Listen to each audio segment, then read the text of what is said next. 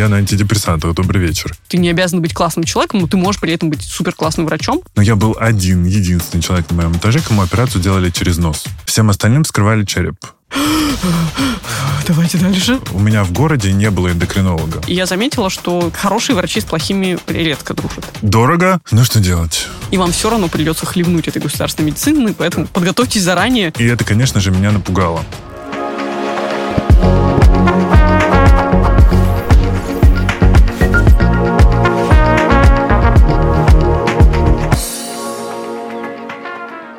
Всем привет! Это подкаст «Накопились токсины». В студии Сейлор, душный зожник Игорь Кун и мой особенный гость, э, Сейлор, шеф-редактор Тинькофф журнала, медицинский журналист Ольга Кашубина. Привет. Привет. Сегодня, прежде чем мы начнем говорить про то, как осознанно подходить к своему здоровью, к выбору медицинского учреждения, в котором ты будешь обследоваться, где будет лежать твоя медкарта и к выбору врача, конечно же. Давай просто расскажем, чтобы подтвердить как-то свою экспертность, как ты к этому пришла, с чем ты занимаешься, чтобы люди просто представляли, чем занимается вообще медицинский журналист, если они вдруг не знают. Угу. Не, ну нормально не знать, потому что у нас нет никакого факультета медицинских журналистов в России, их Это нигде правда. не учат. Да, и поэтому есть два пути, как прийти к этой специальности, которая на самом деле дико узкая, потому что там я, мне кажется, знаю более-менее всех моих коллег, там их, правда, можно пересчитать по пальцам двух рук, ну, Мгм. более-менее приметных личностей.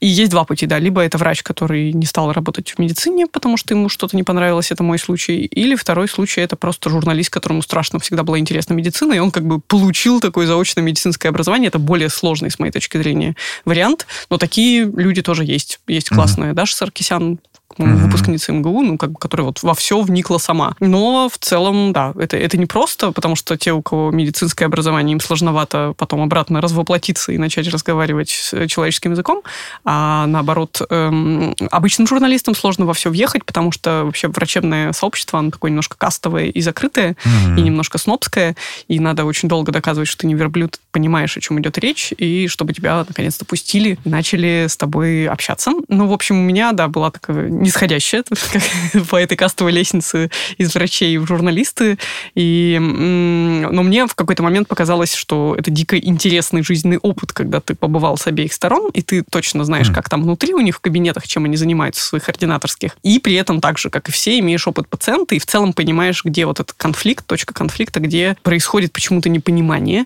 между Мгм. этими двумя типами людей, Мгм. как-то внутри Лагерями. и снаружи, да, от белого халата. И как-то, да, меня это зацепило, и действительно, как будто у меня стало получаться вот этот мостик создавать. Ну и по итогу там моей начальной журналистской деятельности это все вылилось в книжку, которая Мгм. посвящена тому, э, как, в общем, выжить, если ты ничего не понимаешь в медицине. Ну, хочешь, но просто вот ты видишь эту сложную машину, не понимаешь, как она устроена, тебе не нравится твоя пациентская позиция, которой, опять же, тебя никто не учил, нет никакого у нас такого health education для обывателей.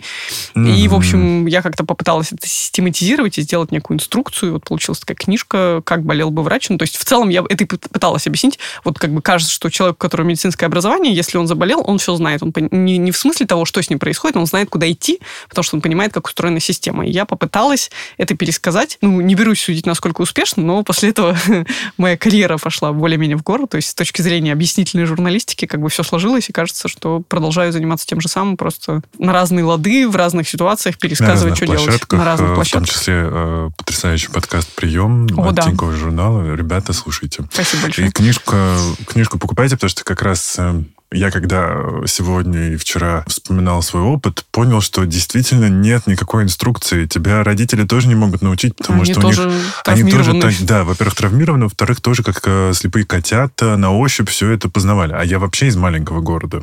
Моя история следующая. Если опустить там какие-то этапы взросления и пробы ошибок, э, у меня в городе не было эндокринолога. Мгм.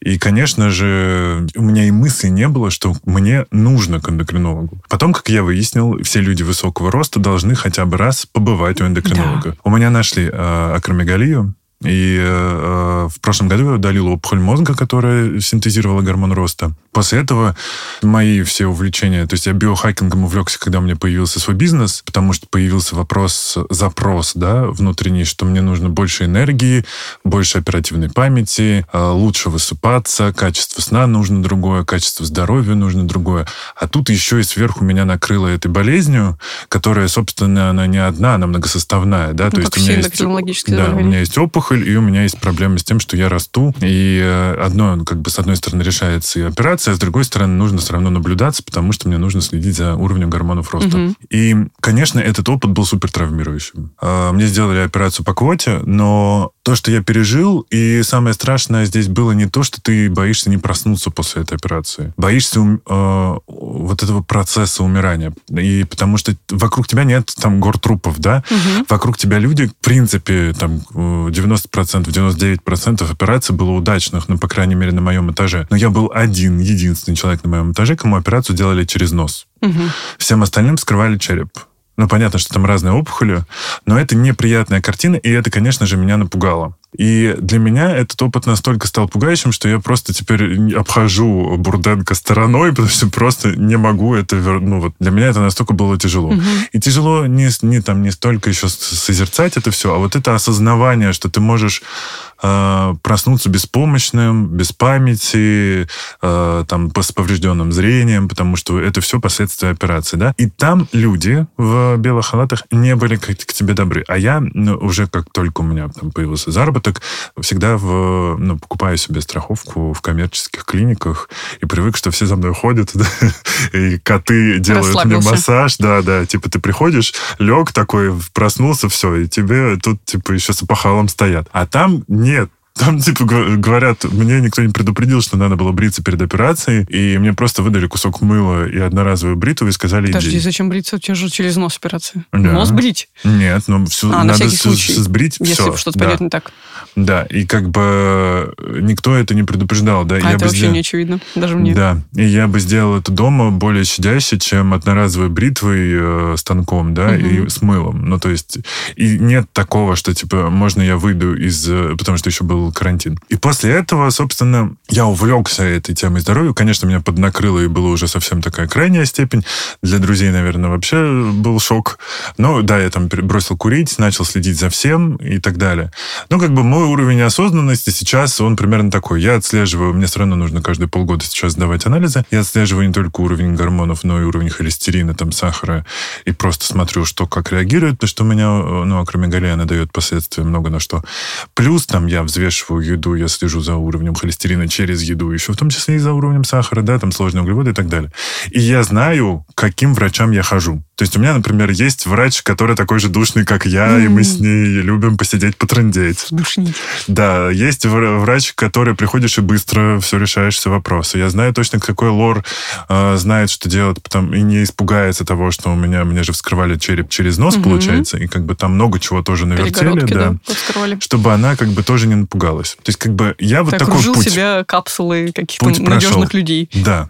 У обычного человека, и слава богу, Этого нет, опыта нет. пути этого, да. Это правда. И э, как бы у меня все пробы и ошибки с- схлопнулись до там одного месяца, потому что мне нужно было срочно пр- пройти, найти всех врачей, понять, как это все взаимодействует, в чем какие причины, какие бывают эндокринологи, хирурги и так далее. Как нам начертить эту схему для обычного человека? Честно говоря, мы, наверное, не сможем за один эфир. И слава богу, у тебя есть книжка. Мгм. Друзья, я прям теперь точно говорю, ищите. Что я сделал? чтобы как-то нам самим просто не искать эти вопросы и не, не ловить их из воздуха. Есть потрясающий сервис Яндекс.Кью, я там эксперт. Мгм. И я просто порыл, что люди спрашивают на этой площадке. Мгм. И вот давай просто пройдемся по этим вопросам. Пожалуйста. Мне кажется, там будет Сыромяжная и, правда, и земля. гру- и грустно, и, и весело, да. Но что поделать, потому что еще раз, да, особенно когда ты, а Россия у нас большая, когда ты в маленьком городе, там в целом, конечно, у нас у семьи была там знакомая, которая работает в больнице, но опять-таки, там, когда вот случилась э, моя опухоль, она случилась в подростковом возрасте, никто, ну, как бы никто это не определил. А я просто хоп и вырос до 187, и у меня был воскулит еще при этом, потому что, Мгм. видимо, растянулся очень быстро, и тело не ожидало, и у меня начали лопаться сосуды. Но никто об этом не знал, да, Ни- как бы никто не обращал на это внимание тогда. Итак, ну, конечно же, спрашивают, на каких ресурсах искать врачей? Хороший вопрос. И на самом деле правильный заход, потому что кажется, что, да, действительно, ну вот иногда просто люди спрашивают, да, что искать, клинику или врача. Я за то, чтобы всегда искать врача, потому что, да, клиники могут быть разными, а угу. нас интересует именно специалист, и именно от специалиста зависит, что будет. Ну, то есть иногда, если повезет, может зависеть от клиники, но лучше попасть в плохую клинику к хорошему специалисту, чем наоборот, в хорошую клинику к плохому специалисту, а, потому что, как бы, человеческий фактор здесь решает, а не вся система и не компанейская какая-то организация. Сейчас стало получше, потому что, да, как бы интернет разрастается, появляется, в принципе, культура отзывов, и люди как-то стали уже делиться своими впечатлениями даже о самых там походах к самым интимным врачам, можно найти отзывы. А, поэтому в целом а, отзывики, их несколько крупных, э, это нормально, это точно тот этап, который надо проходить каждый раз, когда ты mm-hmm. врача ищешь. То есть, если, скажем так, у тебя уже есть фамилия врача, то проверить его вообще будет точно не лишним. И это не значит, что надо пугаться, что у него есть отрицательные отзывы. Наоборот, надо почитать все и как бы просто приготовиться, потому что, опять же, у всех очень разные запросы к врачам. Вот ты сказал, что тебе, например, нравится душный врач или mm-hmm. там нравится какой-то очень там конкретный врач, а кому-то, да, нужен врач-психолог, который будет его вот просто утешать, много с ним разговаривать, или, может быть, даже не будет ничего объяснять, наоборот, скажет, делай вот так, все, доверься мне, я врач.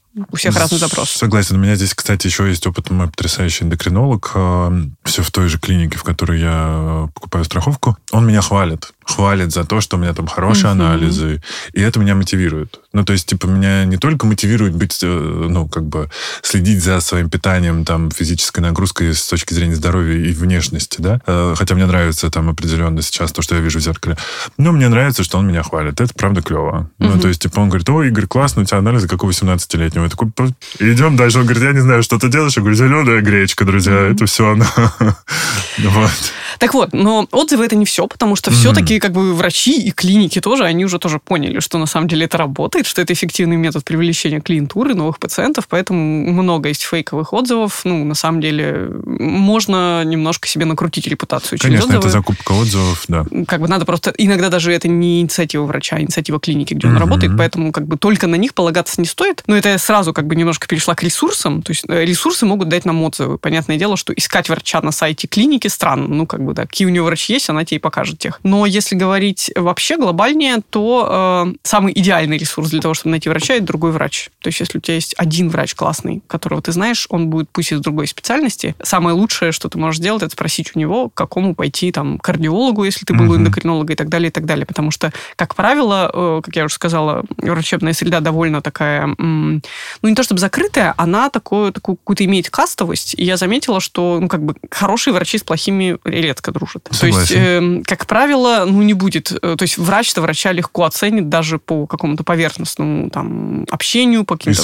постам в соцсетях. Угу. Да, опять же, потому что кто с, с, с кем уже дружит он, потому что там вот тоже в этом мире врачебном есть много нерукопожатностей, и один угу. раз, в общем, облажавшись, ты потом навечно будешь немножко изгнан из какого-то классного сообщества, скорее всего. То есть, тебя уже не примут обратно, поэтому, если у тебя есть классный врач, в котором, в котором ты уверен, просто его надо растрясывать на все эти контакты, я не знаю, заплатить ему за консультацию, на которой тебе не нужен будет он, ну, ты придешь и скажешь, дайте мне какого-нибудь классного кардиолога. Ну и опять же, к счастью, интернет велик, возможности записаться к любому практически врачу, ну, всегда есть, поэтому вот я бы шла этим путем. Я так нашел стоматологов. Я понаехавший, и самое сложное для меня было найти стоматолога. Я не боюсь лечить зубы, но в моем рту перебывало столько стоматологов, что страшно перечислить, потому что э, мне не везло просто как-то тотально. И вот сейчас, как раз-таки спросив знакомых стоматологов, к кому ходят они, угу. я они вот... сами к себе не ходят, явно да, же да. кому-то ходят еще. Вот. Дорого, ну что делать? Ну, к сожалению, это правда, что, ну, конечно, наверное, есть какие-то бриллианты, когда врач просто потрясающий, но при этом какой-то такой бессеребренный серебряникой работает в, в дешевой клинике или вообще в государственной mm-hmm. клинике. Не, ну в государственной, кстати, вот э, твой пример очень хороший про акромегалию и про вот есть болезни, и от этого, ну как бы я всегда всех предупреждаю, таких, кто говорит, ой, да я куплю себе ДМС, и вообще я ненавижу государственную медицину, никогда не пойду ни в одну государственную клинику. Есть некий спектр заболеваний серьезных, которые просто невозможно вылечить в частной медицине, mm-hmm. и нельзя застраховаться на всю жизнь от того, что ты никогда не попадешь в государственную клинику. Mm-hmm. Потому что даже, не знаю, академики, с которыми я общалась, они говорят, блин, если у меня будет будет там аритмия или какое-то тяжелое кардиологическое заболевание, но просто нет хороших частных центров, потому что врач, который такой лечит, делает эти кардиохирургические операции, он, у него набитая рука должна быть, а набитый поток, ну, как большой поток больных, будет только в государственном центре, где со всей России едут эти уникальные случаи. Да. Поэтому нет смысла идти к эндокринологу, хирургу, чтобы лечить как бы опухоль в голове или к нейрохирургу в частную угу. клинику, и вам все равно придется хлебнуть этой государственной медицины, поэтому да. подготовьтесь заранее к тому, что, во-первых, это будет больно, во-вторых, ну, там, где можно подстелить соломки, хотя бы прикиньте, как это устроено, поймите, что такое вообще система высокотехнологичной помощи, квот и всего такого. Угу. То есть надо знать, как устроен этот мир, потому что, как назло, болячка придет очень быстро, и надо будет очень быстро в него погружаться. В моменте, То да. есть, да, вот считать, что вас это вообще не касается и никогда не коснется, не стоит, потому что, ну, вот да, да, да. так все устроено. Тут по опыту даже, да, скажу, что меня сразу эндокринологи в моей платной клинике меня отправили да. сразу же в Бурденко, говорит, у нас это нигде не Никто, сделают. потому что там Тебе... один человек год. Зачем да. вообще нужно развивать направление? Ну, орфанные заболевания, особенно, да, вот эти редкие, они, конечно же, ну, в, в платных клиниках. Я практически был у всех, к кому я приходил, был первый типа, ого, понятно, я иду дальше. Ну, потому что мне не нужно, чтобы человек, ну, как бы, mm-hmm. опыт на мне нарабатывал. для студентов, да, да показал да. потом. Классно, я готов как бы быть в учебнике, но, знаете, вот мне сейчас нужно жизнь спасти. Не, поэтому... ну, кстати, вот тоже мы еще не говорили о том, как как бы выбирать врача, уже побывав на приеме, то есть mm-hmm. задним, ну, не то чтобы задним числом, ну да, уже имея какой-то опыт взаимодействия, с ним mm-hmm. понять, хорошо он или нет. Но вот в целом ситуация, когда вам врач говорит, что, о, это не мой случай, давайте-ка я вам дам своего коллегу, mm-hmm. это на самом деле не признак того, что врач плохой, как раз наоборот. То есть вот да знание того, что я, может быть, классный эндокринолог, но вот этим я не занимался, и я не беру на себя ответственность. И как-то я постараюсь вам помочь, э, переадресовав, переадресовав вас кому-то еще. Ну, как бы можно так, и это не значит, что надо всем теперь говорить, что вот к этому врачу не ходите. Наоборот, mm-hmm. может, диабет он прекрасно лечит. Так, какие еще есть вопросы? Какие советы вы могли бы дать пациентам, чтобы прием у врача прошел наиболее продуктивно? Ох, это хороший тоже вопрос, потому что в идеальном мире, э, как бы с идеальным врачом, пациент вообще может быть любым. То есть он может mm-hmm. вообще не стараться и не думать, э, но, к сожалению, есть много факторов, которые на это влияют. То есть даже из плохого врача, из выгоревшего врача можно что-то вытянуть немножко, по, по, будучи таким проактивным, то угу. есть подсказывая ему, задавая ему конкретные наводящие вопросы, вот как бы вот выщелкивая его из его выгоревшей реальности, можно как бы его раскрутить на то, чтобы он помог. Но даже если мы говорим просто об обычном враче, хорошем враче, ну, допустим, просто у него на потоке все больные, поэтому он действительно в запаре вечный, и ему сложно сконцентрироваться. Действительно, очень важно задавать вопросы и придумывать эти вопросы не на приеме, а заранее. Если это как бы не первый раз, когда вы узнали о своей болезни, скорее всего, у вас уже накопился какой-то пул вопросов, запишите их и просто скажите, доктор, подождите, вот у меня есть вопросы надо задать. И даже если это государственный прием, и врач говорит, блин, простите, у меня там 5 минут осталось, я не могу вам на все ответить, спросите у него, там, не знаю, адрес электронной почты, скажите, что а, может быть, у вас будет потом еще 10 минут, я вам напишу эти вопросы, вы мне там голосом надиктуете ответы на них или как угодно еще. То есть э, задача пациента действительно вот как бы тем самым-самым как бы активным котенком в приплоде, и который первый, все, первый бежит к миске и всех распихивает. То есть, к сожалению, да, э, ресурс врача не бесконечен, а нам всем хочется быть тем пациентом, которому все объяснят, поэтому имеет смысл вот как бы проявлять максимум активности на приеме. И, ну, это не значит, что перебивать врача и задавать его засыпать новыми вопросами и показывать ему все свои болячки. Ну и в целом, если даже у вас много болезней, я бы ну, сосредотачивалась каждый раз на какой-то одной. Вот вы идете к врачу, как бы, вот, к сожалению, так устроена наша медицина, надо решать проблемы по очереди. То есть, если у вас болит и то, и то, и это, и вы пришли к терапевту, ну, значит, придите к нему пять раз, каждый mm-hmm. раз с новой историей, потому что, ну, скорее всего, все смешается. Но... Тут как раз mm-hmm. есть вопрос, почему нет универсального врача. Это терапевт. И более того, у нас даже какое-то время была такая попытка попытка создать систему семейных врачей или а, а, врачей общей врачебной практики. Это прям идеальный вариант для маленьких городов, где невозможно привести, ну и очень дорого содержать клинику с кучей специалистов. Просто берем врача, который и педиатр, и гинеколог, и стоматолог, и хирург. Ну, всего он умеет понемножку, но, скажем, просто 90% самых простых случаев он способен закрыть и понять в каждом случае, когда надо врача передавать, э, пациент передавать э, к другому врачу. Но у нас почему-то это не пошло, и у нас в целом очень низкий престиж терапевтической специальности, чистого терапевта такого, который на все руки мастер, ну, как-то почему-то традиционно узкие специалисты ценятся больше, хотя... Не доверяем. Мы, э, это знаешь, как э, это даже по поведению людей универмаги не котируется. Да, кажется, что все это хуже. В ну, молочный, за молочкой ты идешь да, в молочный специальный, отдел. Специальный это магазин нас даже. Советского Союза приучили. Но, да. тем не менее, на самом деле, это было бы хорошо. Ну, то есть, если вдруг вам так повезет, и вы найдете себе хорошего терапевта, вот это был бы идеальный врач точка входа во все болезни, потому что как раз угу. он вас маршрутизирует. Скажет, угу. вот это хорошо, я полечу сам, вот это сложно. Нет, иди вон к тому коллеге или к тому, или хотя бы просто кому. У нас же часто люди просто не понимают, вот с этим симптомом это что за врач лечит. А вот эндокринология классический пример, где да, как да, раз да. болит все там, или куча странных, не связанных между собой симптомов. Угу. Вот это я хотела говорить, тот случай, когда действительно надо вывалить все, но если вы уже на приеме эндокринолога, знаете, что тут как бы никакой симптом не будет странным и не из той сферы, потому что вы как бы говорите обо всем организме в целом. Так, что у нас тут еще? Реклама всяких сомнительных препаратов и не только в блоге у врача. Повод для отписки и его невыбора. Скорее, да. Вообще, как бы реклама лекарственных средств очень спорный момент. Mm-hmm. Ну, то есть это вообще очень скользко и с этической точки зрения. Ну, опять же, потому что как бы ну, у нас, кажется, разрешена реклама только без рецептурных лекарственных средств.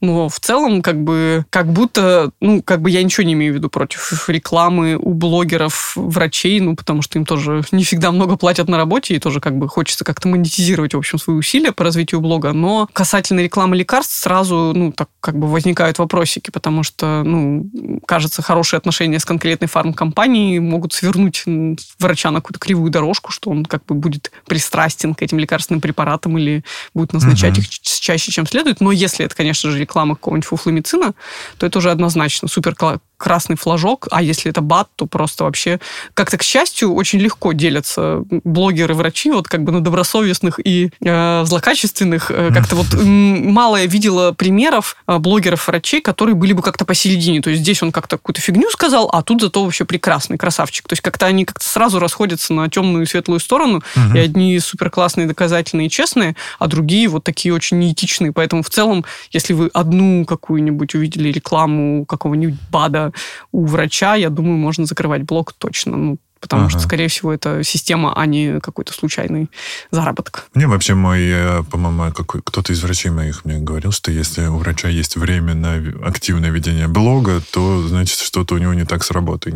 Как ты на это смотришь? Я думаю, что действительно у нас, ну, немножко искаженное представление о том, что если у врача нет блога, и вообще там ты гуглишь и находишь только отзывы пациентов, у него нет сайтов, нет соцсетей, то это какой-то плохой сомнительный врач. Но тут сильно зависит от специальности, потому что вообще-то просветительство это как бы часть медицинской работы. Угу. Вот это сан просвещение. Раньше это плакатики были на стенах в поликлиниках, теперь вот блоги. Ну и в целом а, моя знакомая, очень хороший врач-гинеколог-блогер, говорила, а, объясняла вот как, зачем ей нужен сайт и блог. Она говорила, что я просто фильтрую таким образом своих пациентов. Просто мне нравится работать с просвещенными, подкованными пациентами, и мне очень нравится, когда приходят читатели блога, потому что они, как правило, суперадекватные, а я тоже хочу, чтобы у меня на приеме такие были, потому что мне с ними приятнее работать, ну, поэтому ну, вот какой у меня, какая какая у меня аргументация к тому, чтобы вести блог вообще Класс. не за деньги. Про но, это никто не думает. Да, но, но также надо понимать, что отсутствие блога, это не признак того, это вот если особенно какой-нибудь хирург, у него действительно нет никакого на это времени и желания, и вообще он не обязан. Что он там будет показывать, простите? Ну и да, тоже это надо какой-то, тоже какой-то как бы отдельный талант, и его ага. может не быть у очень талантливого врача. Да. Тут еще такой вопрос. Как врачебная практика влияет на самого врача? М-м, надо понимать, что врачи вообще нифига не лучшие пациенты на свете часто. И в целом вот этот врачебный цинизм, откуда берется, который мне тоже знаком, это да, уже в институте приходит, ну просто да, потому что ты работаешь с очень много видишь такого критического, таких критических пик, пиковых жизненных ситуаций, которых в жизни обычного человека не очень много, угу. и ты, конечно же, очень быстро становишься к ним равнодушен. Ну, такое у тебя ну, притупление наступает. Да. Ну да, цинизм, собственно, так, так и трактуется. И поэтому, конечно, да, врачи, э, к сожалению, ну и плюс они выгорают гораздо быстрее, чем, ну, это как все представители помогающих специальностей, которые угу. работают с людьми, и часто с людьми в очень плохом состоянии, то есть они настолько ресурсовыделители, врачи, что у них этот ресурс, собственно, часто заканчивается быстро, поэтому я бы сказала, что это довольно такая травмирующая психику профессия, но вместе с тем она очень осмысленная, и я знаю множество так, врачей-фанатов своего дела, которые вообще не за деньги этим занимаются, ну, это не первично в их жизни, потому что просто это работа, которая которая, ну, абсолютно точно так же, как я шла в медицину, как бы ты не то чтобы не пожалеешь, ты, ты точно знаешь, что ты делаешь что-то хорошее. И это редкость вообще в наше непонятное время, как бы, когда ты там не можешь понять, приносит твоя работа пользу, не приносит, у врачей она точно приносит пользу. Угу. Острый вопрос, и его ну, задают, наверное, почти все мои знакомые. Как не бояться гинеколога, и можно ли во время приема отказаться от осмотра? Mm-hmm. Ну, я, ну, не за чтобы я когда-нибудь боялась гинеколога, но вот когда я в первый раз в жизни пошла к проктологу, я поняла, что о, гинеколог вообще такая фигня. Ну, то есть ощущение совсем другое. Казалось бы, это все очень ну, рядом, но нет. На моих плечах рыдало столько женщин после осмотра у гинеколога, что проктолога рыдающим еще ко мне никто не приходил. Все даже про это даже говорят, даже заикаться боятся про прием проктолога. А, вообще, ну, как бы, я, ну, думала над природой страха и вот этого стеснения. Ну, как понятно в целом, как нас с детства учат, что вот есть некие интимные места, которые мы никому не должны показывать. Угу. А, а если еще, не дай бог, у девушки был травмирующий опыт первого визита к гинекологу, когда как-то грубо себя повели с ней, это же такое, ну, даже есть термин в отношении акушерства, акушерское насилие. Я думаю, что бывает и гинекологическое насилие, когда просто, ну, как бы врач ведет себя довольно бесцеремонно, или как-то он, возможно, даже и не какой-то злодей, он просто как-то, ну, опять же, своей циничной колокольни как-то бросил какую-нибудь фразу от одной знакомой моей девушки, просто врач, когда она села к нему в кресло, сказал, о, господи. Ну, то есть там, там ничего страшного не было, там просто, не знаю, было какое-то легкое воспаление, ну, можно себе представить состояние этой девушки, которая потом просто месяцами ходила, раскачивалась из стороны в сторону и думала, что со мной, блин, не так. То есть, как бы, это может быть абсолютно невинная фраза, которая очень сильно травмирует. Э, надо просто понимать, ну, как бы абстрагируясь от этого, что гинекология, так же, как проктология, то есть прямая кишка, так же, как и вагина, это просто места, на теле человека, и врачу, чтобы поставить диагноз, нужно туда заглянуть, и он этого видит очень много. То есть э, вообще угу. они супер абстрагированы от всего, что мы связываем там с сексуальностью. Да, ничего не сексуализировано, Вообще, конечно. то есть они просто смотрят на поле своей работы, так же, как, не знаю, офтальмолог смотрит в глаз и тоже как бы не, не смотрит, какие у вас красивые глаза, а ищет там болячку. Угу. Но тут на самом деле есть еще похожий вопрос. Есть вещи, какие э, мы стесняемся обсуждать со своим врачом, и как не стесняться обсуждать со своим врачом какие-либо э, симптомы или проблемы. Ну, понятное дело, что в первую очередь все стесняются вот сексуальной темы. Ну, это просто как бы базово. Но на самом деле это не единственное, чего стесняются люди. Люди стесняются... В принципе, быть больными? Нет, скорее они... Бо, это наоборот, многим нравится болеть. Вполне mm. себе есть такие ипохондрики. А люди стесняются говорить, что они себя плохо вели. То есть, например, о том, что они там пили, курили, употребляли наркотики mm-hmm. или не выполняли врачебные рекомендации. Вот это сложнее всего сказать доктор как бы спрашивает, вы выполняли ли рекомендации, делали физкультуру, пили таблетки? И ты говоришь, ну да, ты, ну как бы честно сказать, что я вообще ни одной таблетки не выпил, это прям очень больно.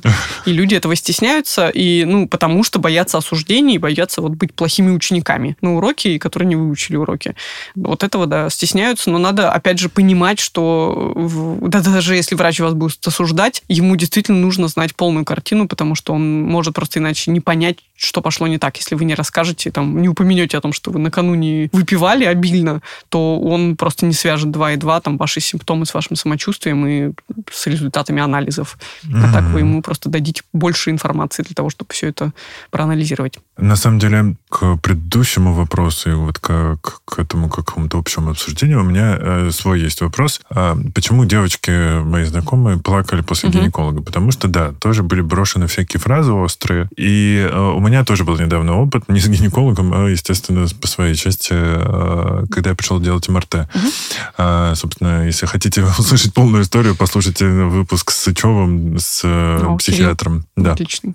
Я пришел на МРТ и сказал, типа, ребят, на мое МРТ не смотрим, как на МРТ обычного человека. У меня удалена часть гипофиза. Угу. Кстати, кому интересно, справка от Душнила, э, мозг, оказывается, восстанавливается. То есть мне мой эндокринолог сказал, Почти что это, да, да, все восстановится. Так вот, и, естественно, про это все забыли. Угу. И написали, что у меня новая опухоль, э, новые проблемы, там еще что-то, и какое-то воспаление. Короче, страшно было до безумия. Угу.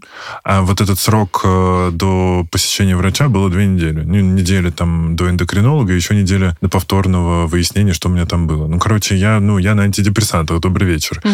Вот, почему? И до этого, кстати говоря, когда меня выясняли акромегалию, мне тоже никто не сказал это мягко. Типа, знаете, сейчас подышите, это лечится, там, угу. да, это орфан... Нет, это было, не, было не так могли, могли Было не так. Ну, типа, смягчить.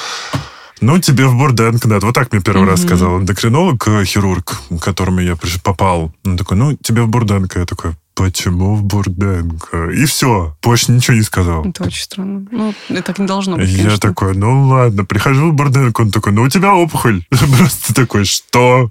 Ну, то есть это, ну, как бы, я понимаю, что это сложно сообщить радостно. Я понимаю, что я у них не первый. И, собственно, из-за того, что вот я там видел, э, что было у меня в отделении, я знаю, что у них было в этот день еще 40 операций. А, э, ну, там, в смысле, у всего Бурденко, как я понимаю, невозможно же, наверное, чтобы в отделении. Но как бы у меня нет к ним претензий. Я понимаю, что не до мягкости и эмпатии. Ну, хотя бы на этапе сообщения э, диагноза. Как вот, если просто поскольку ты училась, угу. объясни, пожалуйста, есть ли такой, типа, этика, как есть. сообщить? Она есть, но она длится два занятия на первом курсе, когда а. дети вчера пришли в школе. Это абсолютное огромное упущение нашей системы российской образования медицинской в том, что у нас а, этика, культура и общение, то есть коммуникация, врачебная коммуникация, это вообще никто не проходит. В, это просто за все шесть лет обучения, и потом еще два года там ординатуры или тентринатуры ноль. Э, и что происходит? Тогда как за рубежом, это полноценный курс, это mm. прямо симулированные пациенты, то есть актеры, которые могут там и истерику закатить, и в лицо тебе плюнуть, а ты должен отреагировать, ты учишься этому,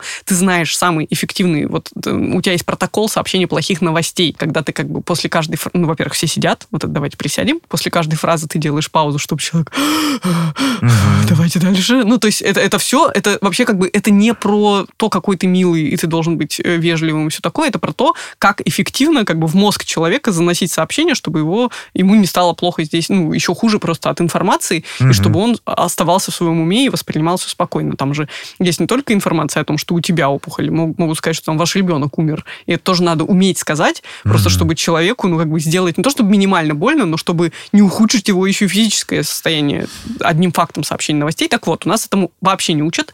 Можно пройти платные курсы, к счастью, вот у нас есть замечательная Анна Сонькина-Дорман, которая организовала школу сообщения, которая, ну, за деньги врачей или клиники, которые не жалеют денег и обучает своих врачей этому, там проводит какие-то интенсивные курсы с практикой, чтобы уже взрослые врачи переучивались, при том, что многие вообще как бы ужасно в штыки это воспринимают. Угу. Ведь почему? Потому что пациенты, как правило, врачу потом не говорят в лицо, вы знаете, доктор, вот это сейчас было вообще хамство. То есть, как правило, ты просто молча уходишь, потом плачешь на, на плече у своего друга и никому об этом не рассказываешь. И врач угу. вообще, он думает, о, все прекрасно, никто не жаловался. Так вот, а как получается по итогу, когда студент выпускается из вуза, он идет в какой-то врачебный коллектив, где как-то придумали, как это делать, как это придумали. Может быть, был заведующий, который всем хамил, потом все, все его отделение, хамить. все хамят, все а. нормально. Вот Василий Петрович так делает, я так делаю, все привыкли. Все там обращаются на ты к пациенту. Да.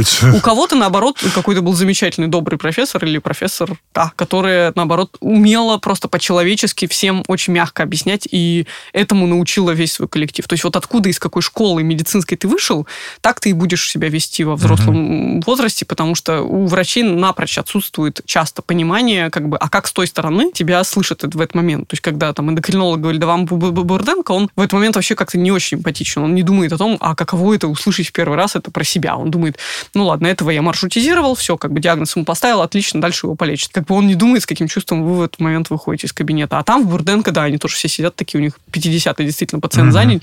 И они, господи, ну вот я тебя запишу на госпитализацию, отрежем мы тебе опухоль, и ты как бы еще, тебе еще страшнее становится, потому что не знают, что тебе сказали в прошлый раз. Может быть, тебя уже подготовили, а да, может да, и нет. Да. Вот, вот нету никакой неприемственности, ни... Ну, то есть э, нету понимания у врачей, что если правильно доносить пациентам информацию, это будет гораздо лучше, потому что у пациентов не будет стресса, они не будут задавать лишних вопросов, они не пойдут к какому-нибудь гомеопату завтра лечить и эту опухоль. Да, то есть как бы чем выше комплентность, то есть вот этот вот контакт и понимание и доверие между врачом и пациентом, тем лучше результат лечения. Угу. И поэтому опускать этот этап правильной коммуникации не надо. То есть, но учитывая, что нас этому не учат, вот у нас поэтому просто 90% всех жалоб в медицине пациентов на врачей решаются, ну, то есть они лежат в плоскости, плохо объяснил, не то ответил, а не в том, что врач там отрезал не ту ногу. Да. Такой вопрос. правомерен ли диагноз при консультации у врача по интернету? Нет. Точнее, как, если это повторная консультация, то есть врач до этого вас видел и осмотрел лично, а потом, скажем, пришли результаты анализа, и вторая консультация была онлайн, и он уточнил диагноз, тогда да, тогда юридически он имеет силу. Но если вы впервые встречаетесь по интернету, ну, так устроен у нас закон о телемедицине, нельзя поставить диагноз. Ну, и это, наверное, правильно, потому что вот, ну, наверное, кроме психиатрии сложно придумать область медицины, где, в общем-то, не нужен был бы очный Скрининг контакт.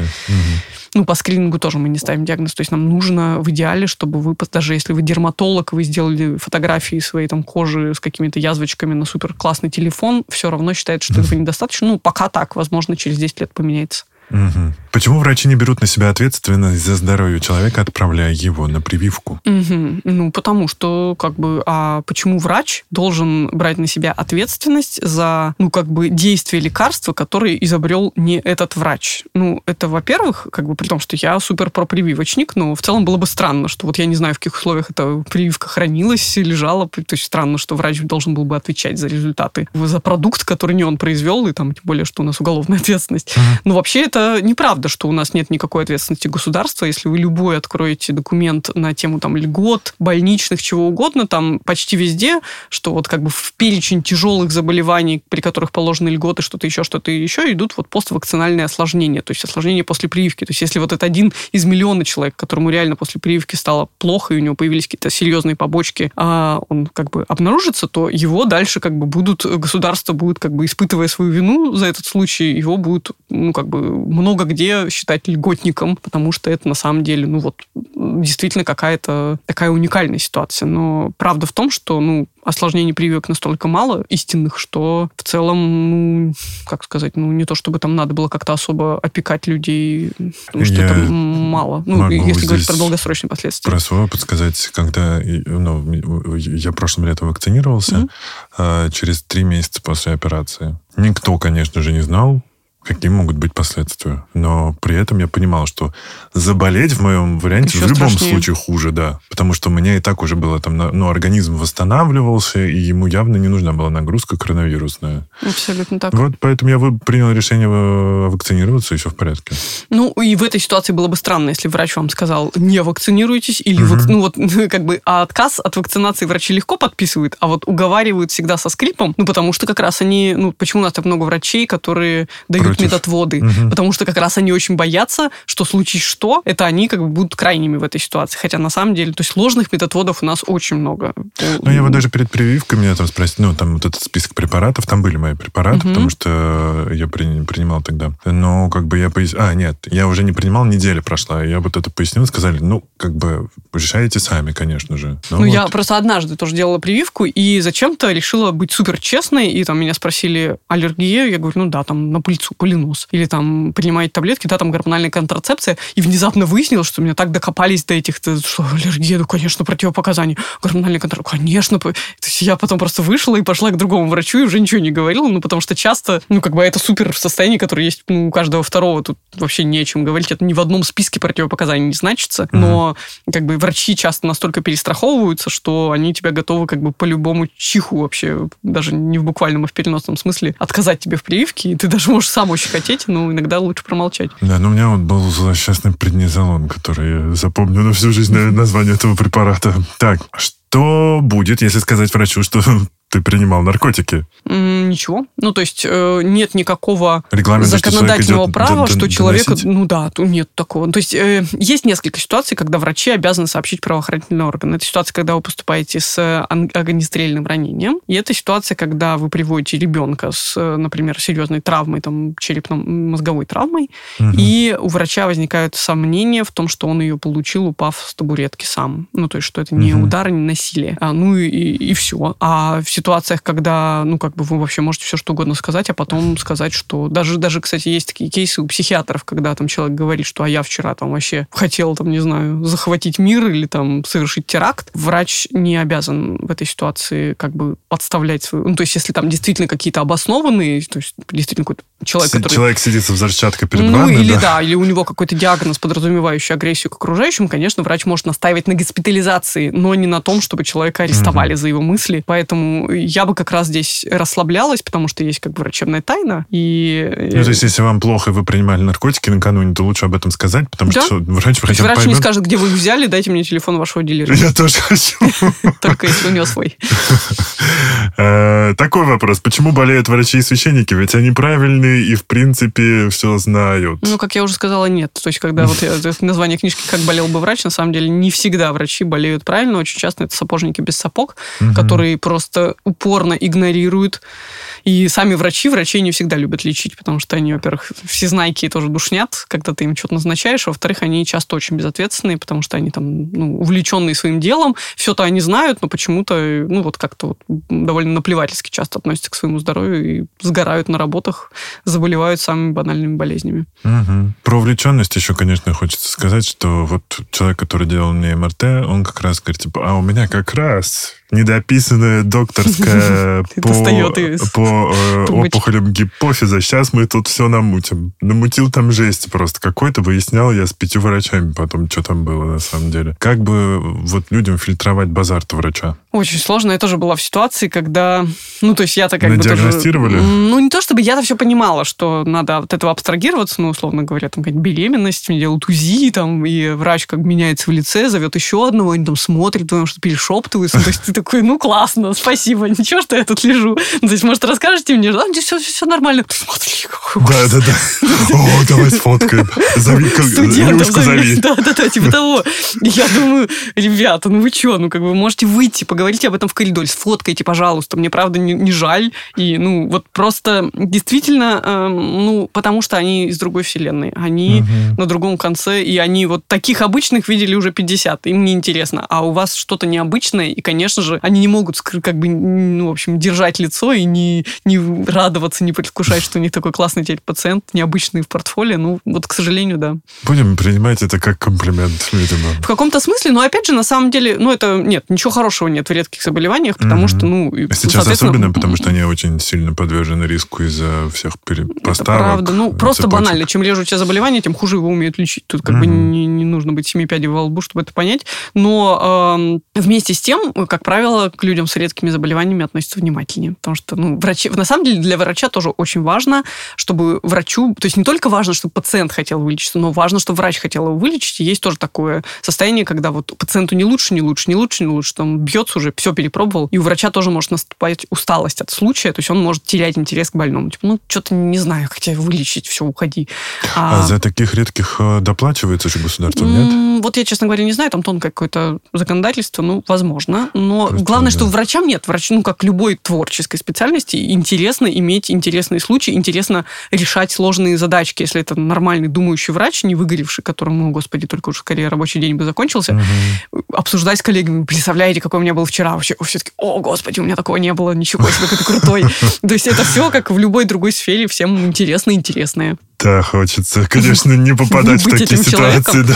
Но можно, исходя из этого, чуть-чуть можно рассчитывать на ну, более такое повышенное внимание к себе в хорошем смысле. Mm-hmm. То есть, может быть, не проглядят что-то серьезное, может быть, приложат особые усилия там, во внерабочее время там, с вами поговорят или, ну, в общем, как-то постараются решить ваш случай, потому что интересно не просто сложную задачку получить, но и решить ее тоже mm-hmm. хочется всем. Ну, вот у меня как раз, да, с э, редиагностикой так и было. Финальный вопрос. Врачи от Бога. Существуют ли и стоит ли их искать? Могу сказать по своим одногруппникам, что у меня как-то очень четко в группе были врачи, дети врачей. Кстати, это вообще это далеко не всегда хорошие врачи. Имейте в виду, что представитель врачебной династии иногда это оболтус, которого запихали по блату в ВУЗ, а он вообще да. не хотел. И всю жизнь не хочет и ненавидит эту специальность. Поэтому сам по себе это критерий не показательный. Были такие середнячки, и была парочка действительно очень крутых студентов, которые уже со студенчества прям горели медициной. И мне всегда ну, не то, что было завидно, ну, я, я понимала, что они классные, что они будут классными врачами, но тут дальше непонятно, потому что кто-то, попав в хорошее место, дальше в хорошую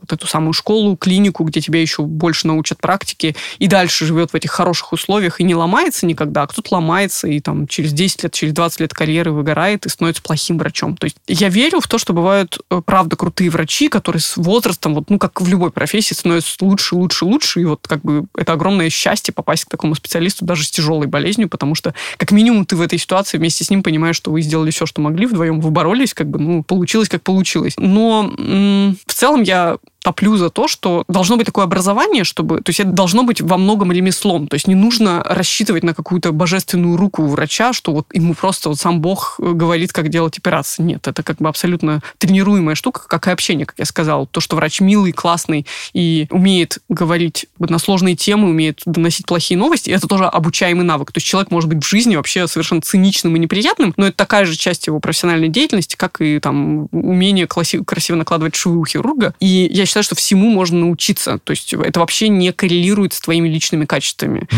Ну, там, может, за исключением там усидчивости и внимания. То есть ты не mm-hmm. обязан быть классным человеком, но ты можешь при этом быть супер классным врачом. Поэтому я скорее за то, что это не от Бога, а просто хорошее образование и хорошая практика. Спасибо. Mm-hmm. Это было очень интересно. Я надеюсь, друзья, мы вам накидали и спасательных кругов, и крошек, по которым вы сможете найти какой-то путь осознанности и адекватности. В больницу и, и обратно. Да. А, не болейте, желаем вам побед в любой вашей борьбе за ваше здоровье. Ольга Кашубина, шеф-редактор Тинькофф журнала, ведущая подкаста «Прием», медицинский журналист. Спасибо, я надеюсь, еще увидимся. Договорились. С вами был подкаст «На капель и его ведущий Игорь Кун. Услышимся, до свидания.